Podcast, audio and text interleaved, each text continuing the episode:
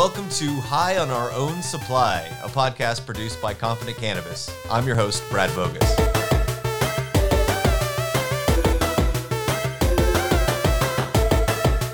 On this show, we will get deep in the weeds on issues related to the cannabis supply chain.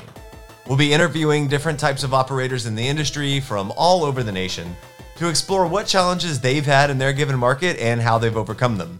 We're not here to learn about how much weed they smoke or when they first got into cannabis. You can find that elsewhere. What we are interested in is what works, what doesn't, and how can other operators learn from mistakes and successes that they can apply to their business? You know, the real sexy stuff. On this first episode, our guest is Spencer Mullins from Pharmers Market. That's PH Pharmers, not an F, out of Oregon. Pharmers Market is a distributor that helps brands get sold into as many retail stores in the state as possible and then distributes that product to them. The interesting thing to note is that while Oregon has a wholesale license category, which is the license that Pharmers Market has, states like Colorado do not. California does, but they call them distributors rather than wholesalers in the license level. Regardless of what you call it, we can all learn from Spencer and other wholesalers and distributors about how to succeed in getting products on shelves and also what pitfalls to avoid. But before we get to Spencer, let's dive into our first segment the word on the street. You hear the word on the street? This edition of Word on the Street focuses on California, where we are learning that while most brands are being sold by their partner distributors, those brands are in heavy need of sourcing bulk cannabis for processing. It seems finding good, consistent supply of bulk material is quite limited and not centralized, and we're, we're literally hearing this from every single licensee that we've talked with. When people in the industry discuss wholesale trade, they are typically referring to brands selling to retail. Well, in every state we operate in, this dynamic of having a hard time sourcing in bulk is absolutely consistent. We see it everywhere.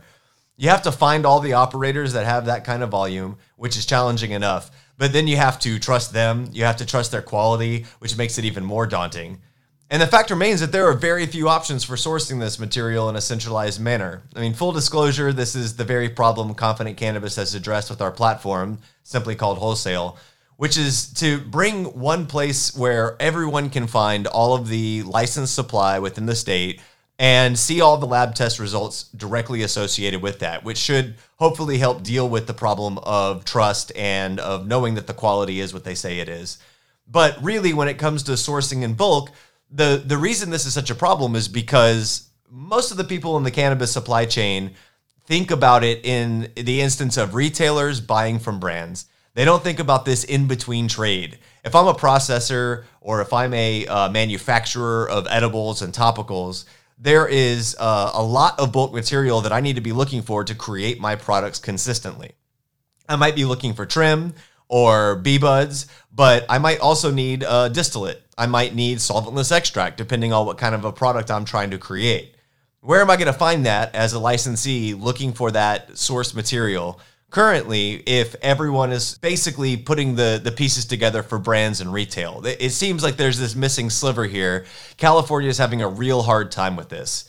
We see in other states like Oregon that you know bulk sourcing is still a problem, although not quite as hard in a state like California where everything is new and the brands that are showing up are definitely not the same brands that the legacy sort of gray market is used to uh, over the last 20 years. So uh, we find this to be a really interesting dynamic. While it is consistent in every state, California is specific in its needs here, especially with the transition it's going through, switching to a regulated market.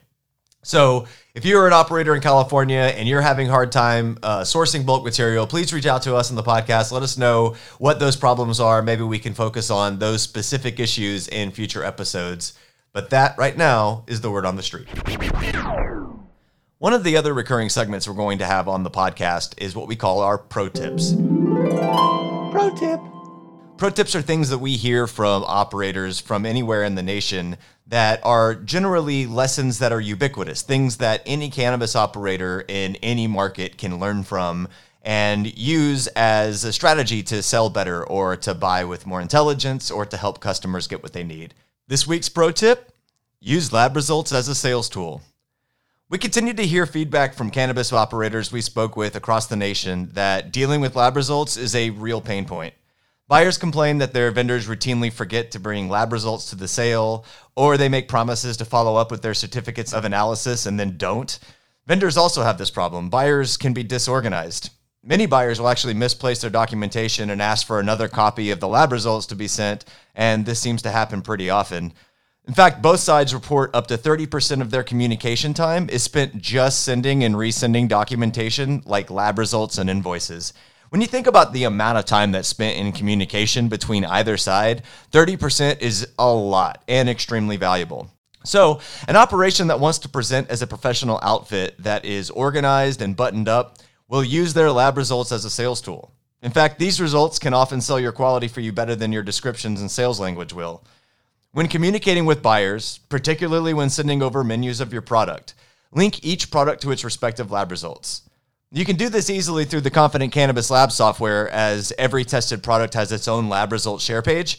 But even just linking to a downloadable PDF is better than not. Make this as easy to your buyers as you can, and you'll see the rewards. That's this week's pro tip. Pro tip. All right, let's go ahead and get to the interview with Spencer Mullen, CEO of Pharmers Market. Make sure and stay tuned after the interview for a fun fact about the world's newest cannabinoid, THCP. All right, here's my interview with Spencer Mullen.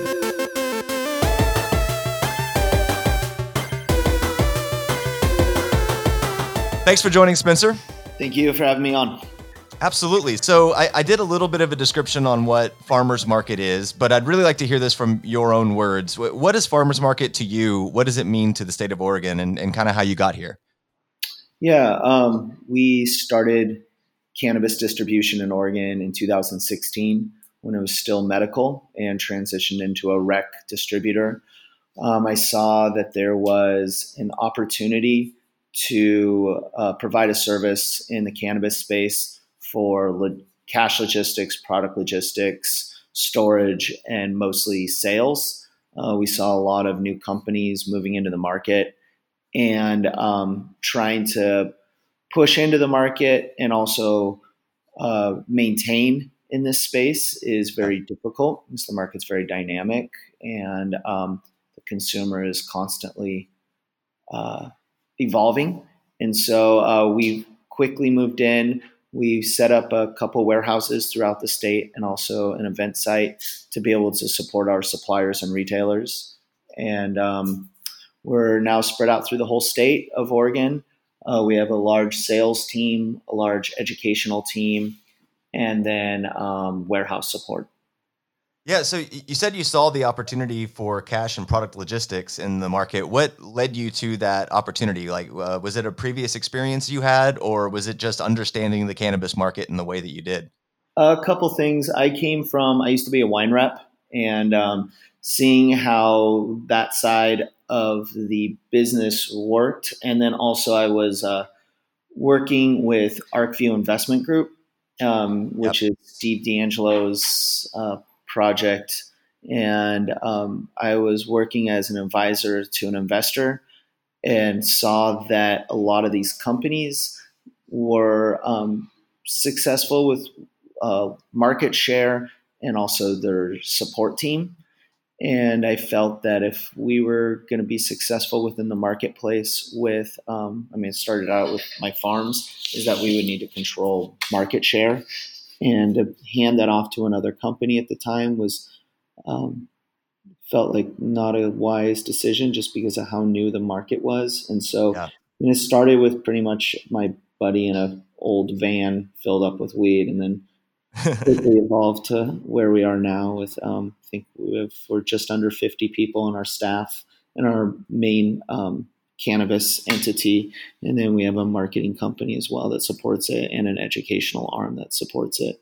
So um, we've grown quite a bit. And then we have a couple warehouses too that we distribute out of in the state of oregon you know, we hear a lot from operators in Oregon, but also across the nation uh, about this like concern with trust, you know, in terms of trusting other operators that they can work with or trusting that things are what people say that they are. Um, obviously, uh, any market coming out of the prohibited illicit space into a regulated space is going to go through some of these growing pains. Um, but it sounded like you also were experiencing some of that, uh, you know, sort of lack of trust in other companies and needing to create an opportunity or, um, you know, a solution for uh, something that you could control that somebody else doesn't control. Um, would you say that's correct? And and if so, like what were some of the early lessons you learned from you know trusting somebody who maybe didn't deserve it or or let you down? I mean, I wouldn't say I wouldn't use the word trust. I mean, it is okay. a relationship industry, and um, there is a lot of smoke and mirrors in this industry. I understand why. I mean, people are trying to project where they want to be as opposed to maybe where they are, especially as they're in that that build phase, especially right. Make it until you make it, right? Yeah, exactly. And so um, I think that within cannabis, especially in how new uh, this industry is, it is very much a relationship driven industry. People want to buy weed from their friends, um, to put it simply. And so it was important that we built and maintained those relationships. Um, I think honestly, it's probably our biggest value at this point is we have a lot of friends in the Oregon space on the supplier and retailer side, and so um, we've worked really hard to maintain our reputation and do well uh, by our partners out there, and so keeping those relationships healthy. Um, and so moving into the space, I felt that where the industry was at the time, nobody really owned a lot of these relationships yet. Everybody was still trying to figure it out. And so yeah. we felt like we had the opportunity to get out there and do the grind and open up those doors and start uh, building those relationships. Yeah, I mean that seems consistent with your brand uh, identity, at least. I, I, me being a marketing and branding guy over here in the confident cannabis side, uh, I really appreciate sort of the "you have a friend in the weed industry" message that you have on your website. Um, sounds like that's sort of the core to what Pharmers Market is in Oregon is uh, you know a friend to the industry, and that that's how you run your relationships. That's how you make sure that things are tight, that uh, people are taken care of. Is that correct? Yeah, I mean, I look at this industry; it's small and circular, um, and so I mean, it's it's important that we do whatever we can to make sure that we're um, ethical and protecting our relationships. And so, um,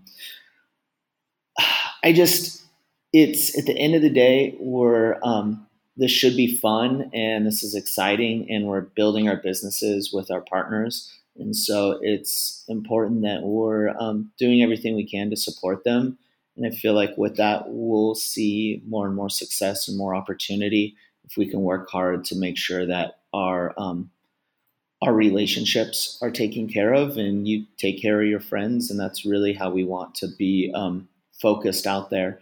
I mean, we continue to build out more and more support to be able to um, make sure our relationships are successful in the marketplace. But um, it really stems from um, trying to do as well as we can by our suppliers and retailers. Right on. Um, let's switch gears a little bit and jump into some of like the supply chain related issues that you might face in Oregon or uh, just mm-hmm. you know in, in the the life cycle of Pharmers Market. Um, what would you say is the biggest problem you face currently in the cannabis supply chain, or if there's not a really big problem you're tackling right now, maybe some of the ones you've faced previously leading up to this?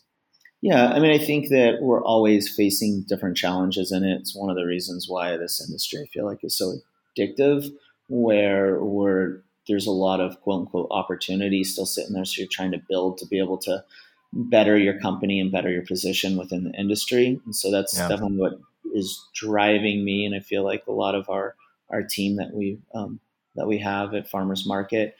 I mean, with the I feel like our biggest challenges has been that the market is not stagnant. And as the consumer changes, as because everything is so fresh, there's nothing that there's no real brands yet that have truly secured the space. Also, too, you have a market that is tied into a, a state that has four million people with a large ability to produce um, to produce a lot of cannabis. So you have the, your commodity side and your manufacturer side. The problem with being in the state with 4 million people is that on the commodity side, uh, we can produce such a large amount of flower. And so trying to balance that in this state is going to be difficult until we see interstate commerce. And so um, there's always going to be this really opportunity to make really good money, or then oversupply in the market crashes horrendously. OLCC trying to balance this with um, regulation is going to always be a reactionary solution with long lead times. So it's going to be very difficult. I feel like we still have quite a few years of um, turbulence there. On the yeah. man- manufacturer side, it still plays into that as well too. And you see this um, pretty much the market is divided into, and so you have your premium, ultra premium, where they've been able to move into the market, hopefully secure a large market share, like a company like let's say Wyld. Um, and then you have your race to the bottom, where companies are producing, trying to play the volume game, um, but they're still tied to a commodity product, and they have this product that's pretty much maybe making them pennies per piece. And so it's not the most healthy model right now. I think as time goes on, um, it'll get better, and people are sharpening their teeth and figuring out how to run a lean, healthy business. But it still is just going to take time to flush out. Yeah, you, you brought up uh, the OLCC, um, you know, sort of reporting and trying to solve for uh, oversupply issues, and of course, all of the the rage uh, in the headlines last year was, you know, Oregon has six and a half years of oversupply on the market. Mm. Um, it, regardless of the accuracy of that statement in the, in particular, and you know, we could we could fight through the details of the OLCC report all day long. It seems mm-hmm. like you've continued to grow and succeed despite that last year of downturn. Um, and and now I think we're we're seeing a market that's a little bit more stable from last year. Um, maybe we're not going to see the bottom fall as far as 250 300 a pound. It might you know stabilize in the five to 700 dollar a pound range. Uh, what what did you do last year to to survive that glut problem or at least the perception of that glut problem uh, and continue to grow as a company? Well i mean i think our the biggest thing we were able to do is understand that there wasn't a glut problem. And while people were taking the steps to get ready for a continuous like flat line on the flower side, we um, moved really quickly to bring on as much flower in house as possible because we saw that there wasn't going to be this um, oversupply that OLCC was predicting. We, because we're spread out throughout the state and have a lot of these relationships, we're able to, I think, have better clarity into the market than um, like just a retailer or a single supplier. And so we were able to see that that wasn't truly the case. And so we moved quickly to bring in product. And then by us being able to bring in that product, it allowed us to then um, get that product back out to market to our retailers, which in turn was also allowed us to bump up our price point for our suppliers and gave them a breath of air. A lot of yeah. our suppliers on the farm side was on the brink of bankruptcy. And so by being able to get it in, and I mean, I'm not saying that we alone bumped up the flower price by any means. It's a market driven supply and demand model, but it still allowed us to be able to have enough flower to where we could get it out to our, our retail partners and allow to our suppliers to uptick with the pricing to um, get some get some life back into their company. Uh, would you say the takeaway there is sort of, you know, trust your reality, don't listen so much to the hype? Yeah, I mean, I think that analytics in this mark in this industry are difficult. I mean, I appreciate that there's a consistent um, focus on trying to improve, which is one of the great things about this industry, where you were seeing um, a a huge push to keep raising the bar and I don't see a lot of industries moving as quickly as the cannabis industry in that le- in that regard. But in the same boat, it's um, I mean it it it's good to have those analytics, but also to understanding if they really play, and a lot of it is off of yesterday's information, not tomorrow's, and so being able to look at year over year analytics and having your finger on the pulse is important. Yeah, yeah. Um, what would you say is the most innovative or interesting approach that you've seen in buying and selling within the the wholesale market? Hmm. Um, I mean, I think that that innovation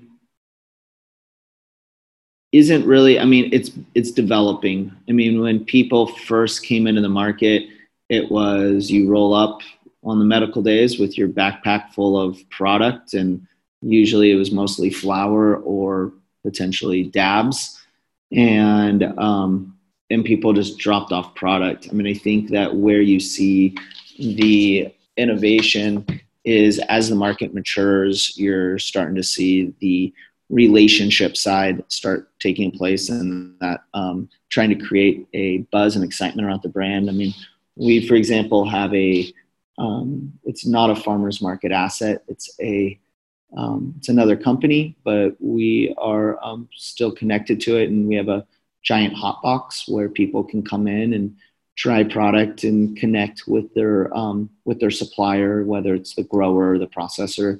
And so, trying to bring that back to where it was in the in the past, where people could smoke or take edibles and chat and have that relationship side of things, and sort of be able to um, expand upon that.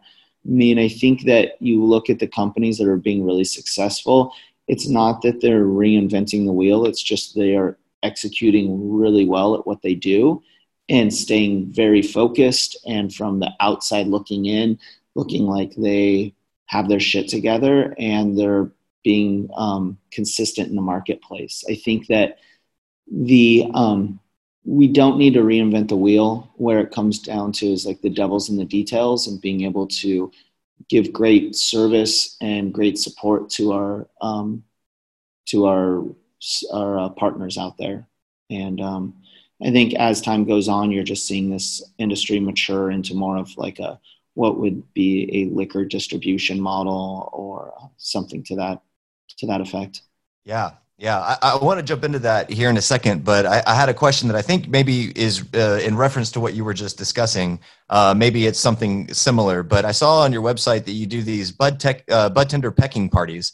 What, yeah. what are the pecking parties and, and what led you to uh, throw those series of events? Like where do you, what, what, does Pharmers Market do you think benefit from or the brands that you work with benefit from a, a bud tender pecking party?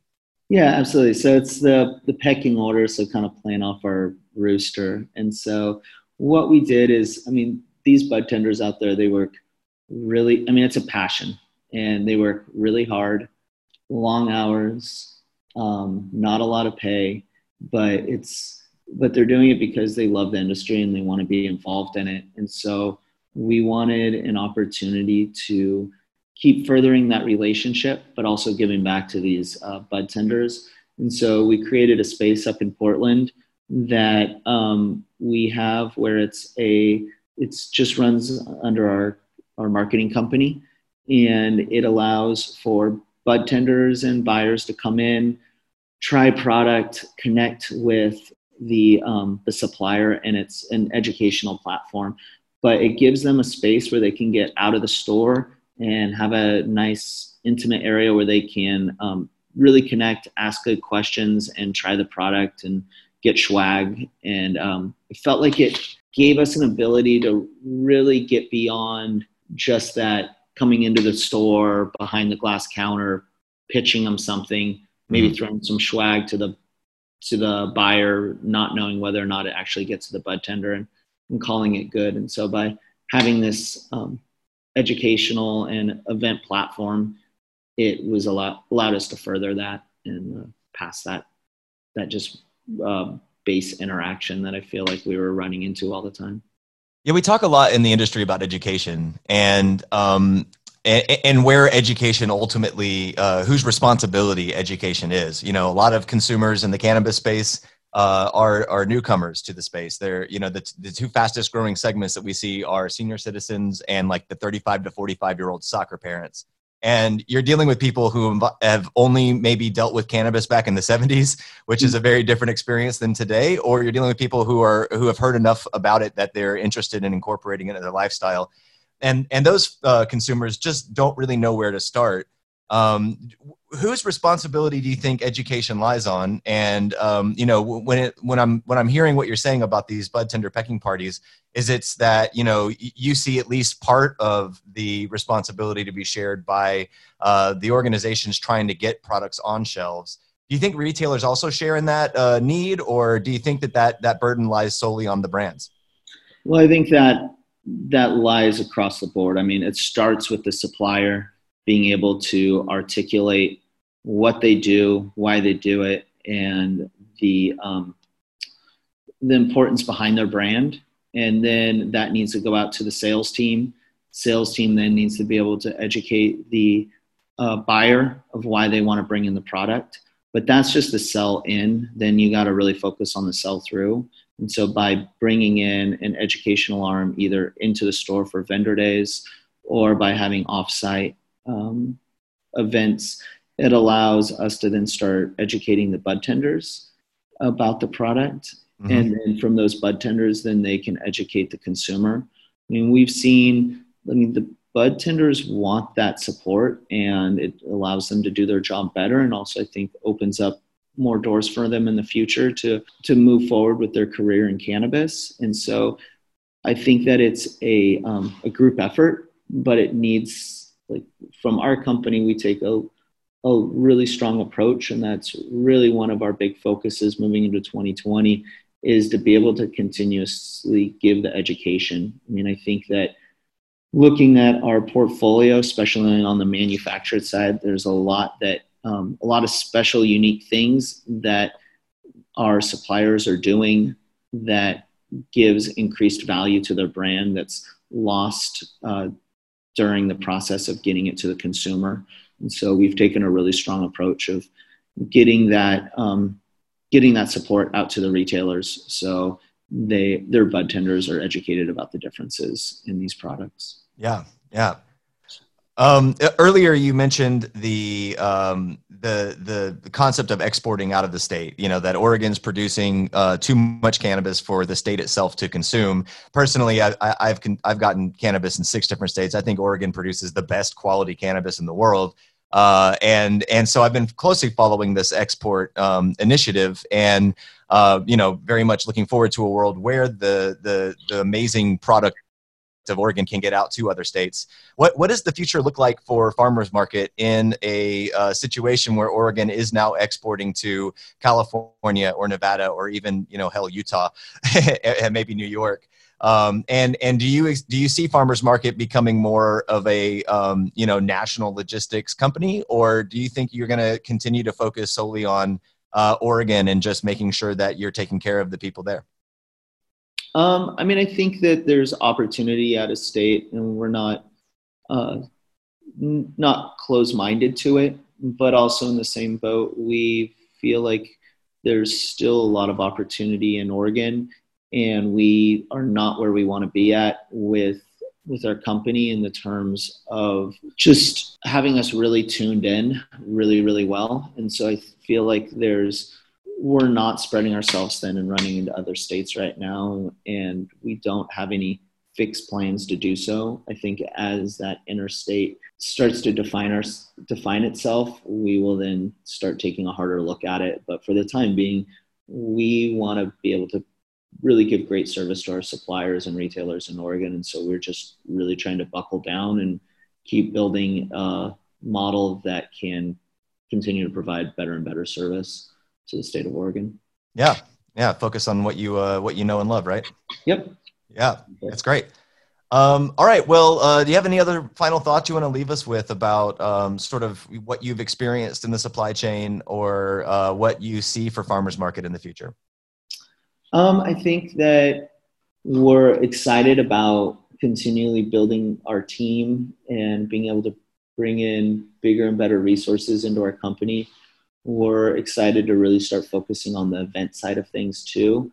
We've been up until this last year pretty closed where you couldn't really find much about our company. Our Instagram was base level and our like our social media, our website. And so we're really trying to take an approach of being more outward facing. We feel like now with our brands and being able to push the sell through, it's important to um, to take these steps. And so we're excited to be able to start throwing bigger and bigger events uh, with our partners and uh, excited for this 2020 year.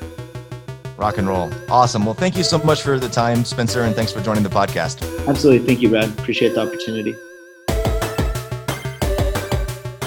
Well, I hope you enjoyed that in depth conversation with Spencer. I could hear a real passion for working with farmers and his answers to some of the questions, which I personally love to see. I mean, in a world shifting ever so slightly towards large scale ag production, knowing that there are people out there fighting for like the quality and boutique brands is really reassuring. We want to leave you with a fun fact at the end of this episode, and the fun fact this week focuses on the most recently discovered cannabinoids, THCP and CBDP. Now, you might have heard about this duo in your publication of choice, as there was a bit of news around their discovery, but what you read in the news is likely not the reality. So, headlines are flying out like THCP and CBDP is 30 times more potent or 30 times stronger than regular Delta 9 THC or CBD. What is the actual truth is that THCP is more active on the CB receptors. It's not necessarily stronger or more potent. What that means exactly is still yet to be discovered. Activity can mean a lot of things, and we won't really know until further research is conducted, but I'm highly dubious that we will find it is more potent. But until we know, we don't know. Thanks for tuning into our first episode. Do subscribe so you don't miss further in depth conversations with our nation's best cannabis operators about how to survive and thrive through this ever changing cannabis supply chain. Just hit the subscribe button on whatever podcast app you prefer, or you can sign up to be notified via our podcast page, which is linked in the show notes. High on Our Own Supply is produced by Confident Cannabis, hosted by Brad Bogus, and distributed by Pam Foe. To be considered for future podcast interviews, you can email media at confidentcannabis.com. To find out more about how Confident Cannabis can help you test, buy, and sell your cannabis products, check us out at www.confidentcannabis.com. See you next time.